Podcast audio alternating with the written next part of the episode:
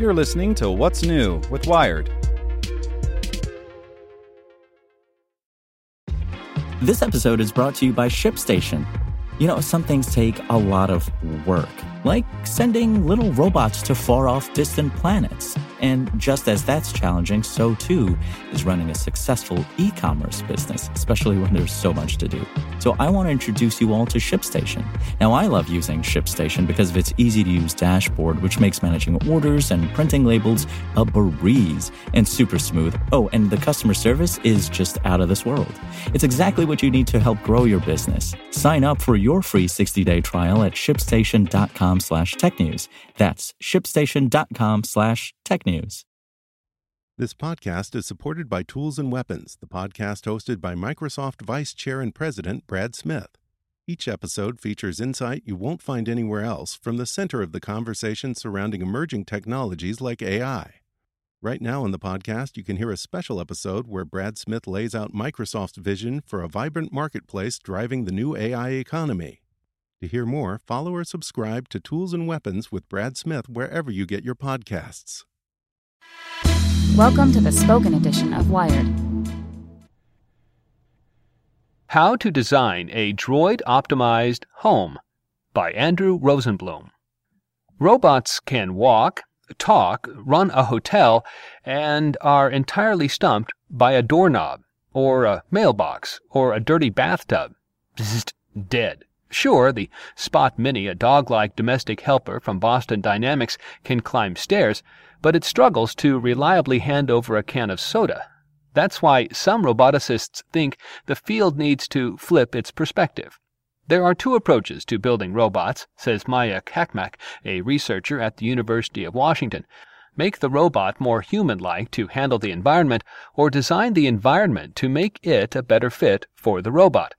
Cakmak pursues the latter, and to do that she studies so-called universal design, the ways in which buildings and products are constructed for older people or those with disabilities. Robots can't handle the twisting staircase? Put in a ramp. As for that pesky doorknob, make entryways motion activated. If you want droids at your beck and call someday, start thinking about robo-fitting your digs now. 1. Wide open floor plan. Any serious sans human housekeeping needs a wheeled robotic butler with arms, Cakmak says.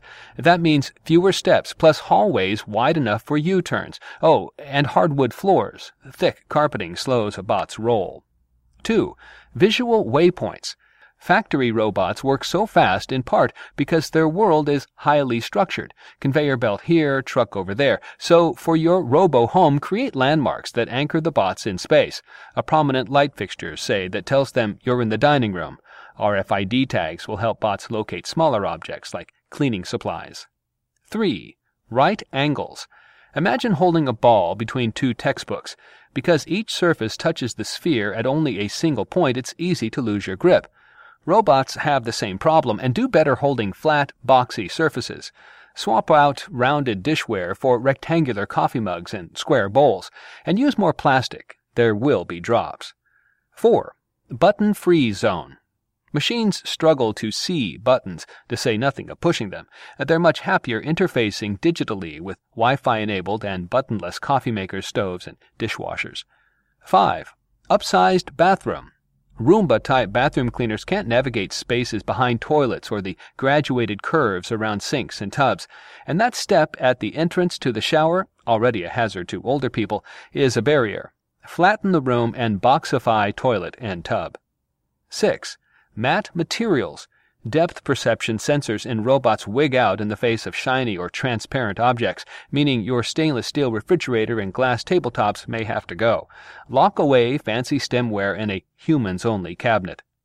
7. Indoor power station. Just like architects design a nook for the refrigerator or stove, your robo home will need space for a power up station. Wireless recharging when the robot rolls up to the zone will make it more unobtrusive. Maybe right next to your Tesla Powerwall 8. Doors 2.0. Since robots hate turning spherical knobs, install flat handles. Better yet, buy automatic doors that can be digitally triggered by sensors in the bot, and do the same with dressers and anything else that opens. 9.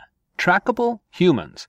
If you'd rather your dinner party not be interrupted, give bots permission to track your location via your phone or fitness wearable, at table, by stove. They'll leave you alone through dessert. 10. Like by like.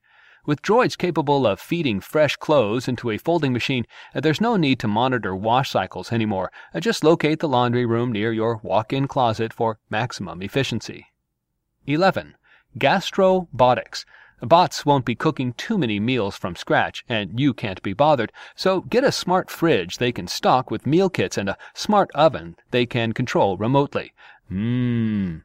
Bot made meals whenever you want. And 12. Raised garden. Solar powered horticultural bots need plenty of sunlight and like their plants arranged in easy to navigate rows and columns. Put your garden on the roof with a nearby shed to store your autonomous lawnmower. Hope you enjoyed this spoken edition of Wired News. And if you'd like more, search for Wired Science and Wired Business. Want to learn how you can make smarter decisions with your money? Well, I've got the podcast for you. I'm Sean Pyles, and I host NerdWallet's Smart Money Podcast. Our show features our team of nerds, personal finance experts in credit cards, banking, investing, and more. And they'll help you make the most of your money while cutting through the clutter and misinformation in today's world of personal finance. You'll get clarity on strategies to help you build your wealth, invest wisely, shop for financial products, and plan for major life events. Listen to NerdWallet's Smart Money Podcast wherever you get your podcasts.